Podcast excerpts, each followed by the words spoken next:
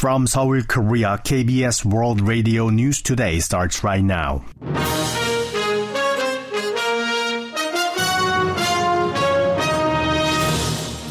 On today's broadcast, unionized subway workers in Seoul launch a strike. The main opposition Democratic Party sticks to its plan to submit a motion to the parliament on the dismissal of Interior Minister Lee Sang-min over the fatal Itaewon crowd crush. And a cold spell hits the nation with cold snap warnings issued for most parts of the country. This is KBS World Radio News. I'm Tom McCarthy.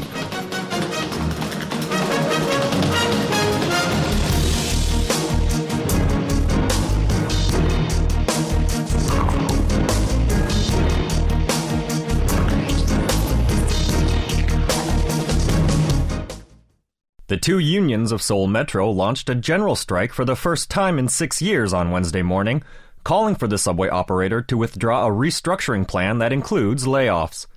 Despite concerns of a walkout's impact on the morning rush hour, subway operation remained at normal levels with the help of replacement personnel, though daytime operation dealt with some delays. Kim So-yeon reports.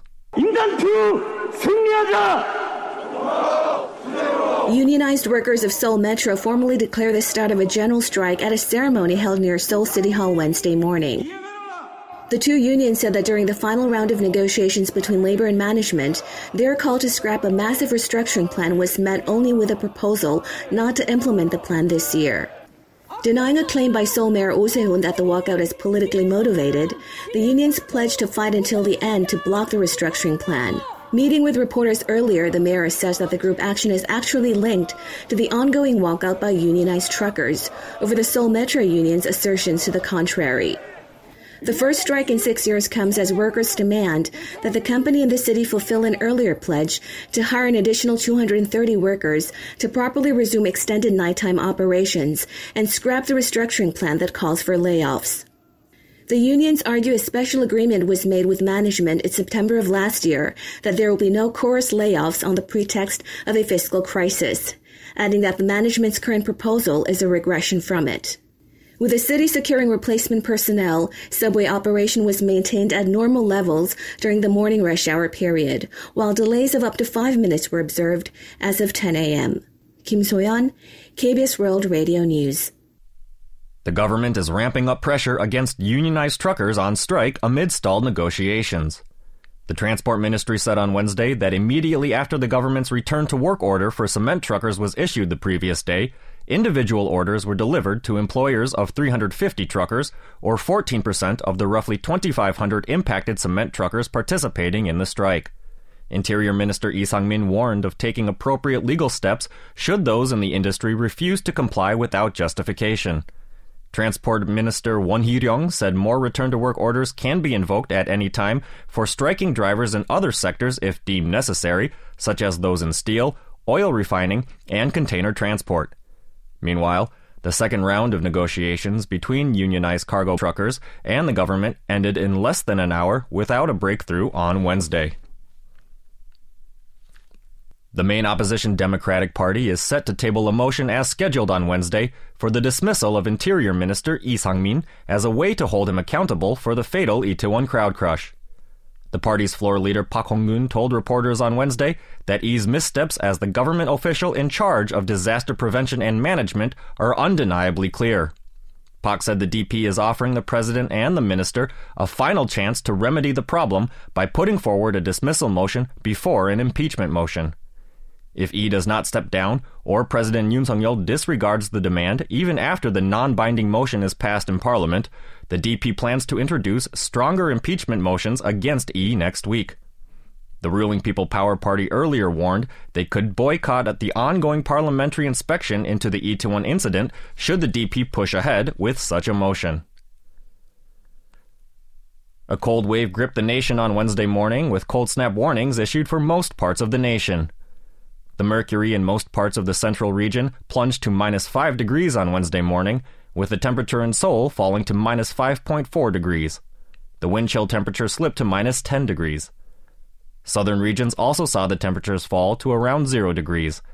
The cold snap is forecast to continue until Friday, with the morning low in Seoul projected to fall to -8 degrees on Thursday.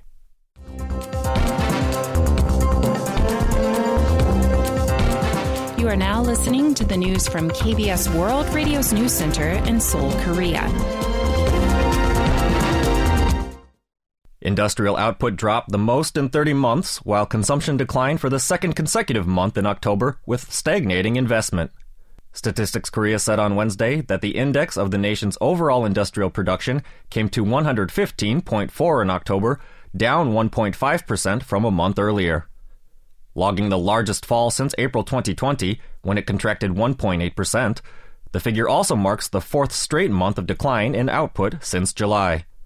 Retail sales, a key indicator of consumption levels, also dropped 0.2% in October, while facility investment remained unchanged from a month earlier. The United States will co-host a second Summit for Democracy next year with four other countries, including South Korea. The White House and Seoul's presidential offices announced the details of the summit in their respective statements, saying that the second Summit for Democracy will be held on March 29th and 30th of next year and co-hosted by the U.S., South Korea, Costa Rica, the Netherlands, and Zambia. A joint statement released by the White House said that the second gathering will be held in a virtual format, followed by hybrid gatherings in each of the host countries with representatives from government, civil society, and the private sector. The March summit is a follow-up on the first such gathering hosted by President Joe Biden in December 2021, with about 110 leaders participating, culminating in an announcement on nearly 750 commitments to strengthen and safeguard democracy at home and abroad. U.S. President Joe Biden reaffirmed his commitment to reviving the U.S. manufacturing and chip industries during a visit to a South Korean company's semiconductor manufacturing plant on Tuesday. In his first visit to a facility run by a South Korean company, Biden toured the SK Siltron plant in Bay City, Michigan, and stressed the importance of securing supply chains through active investment within the U.S., saying that the U.S. will no longer be held hostage. Reportedly hailing SK's investment in Michigan as a game-changer, Biden said that the production of computer chips at the SK plant will enable the U.S. to become its own supply chain source for chips instead of relying on chips produced overseas, such as those made in China. Two Chinese and six Russian warplanes reportedly entered South Korea's Air Defense Identification Zone, or KADIZ, without notice on Wednesday, but did not violate territorial airspace. According to the Joint Chiefs of Staff, two Chinese H-6 bombers flew into the KADIZ from an area 126 kilometers northwest of Iol Islet at 5:48 a.m., headed eastward and left the zone at 6:13 a.m.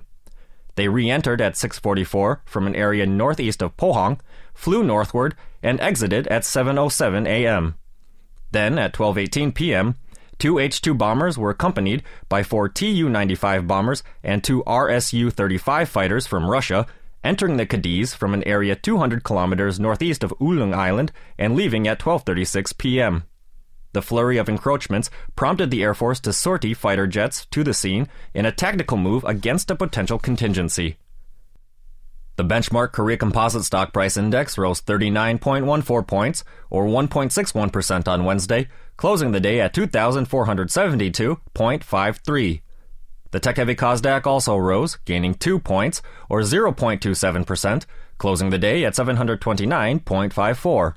On the foreign exchange, the local currency strengthened 7.81 against the dollar, ending the day at 1,318.81.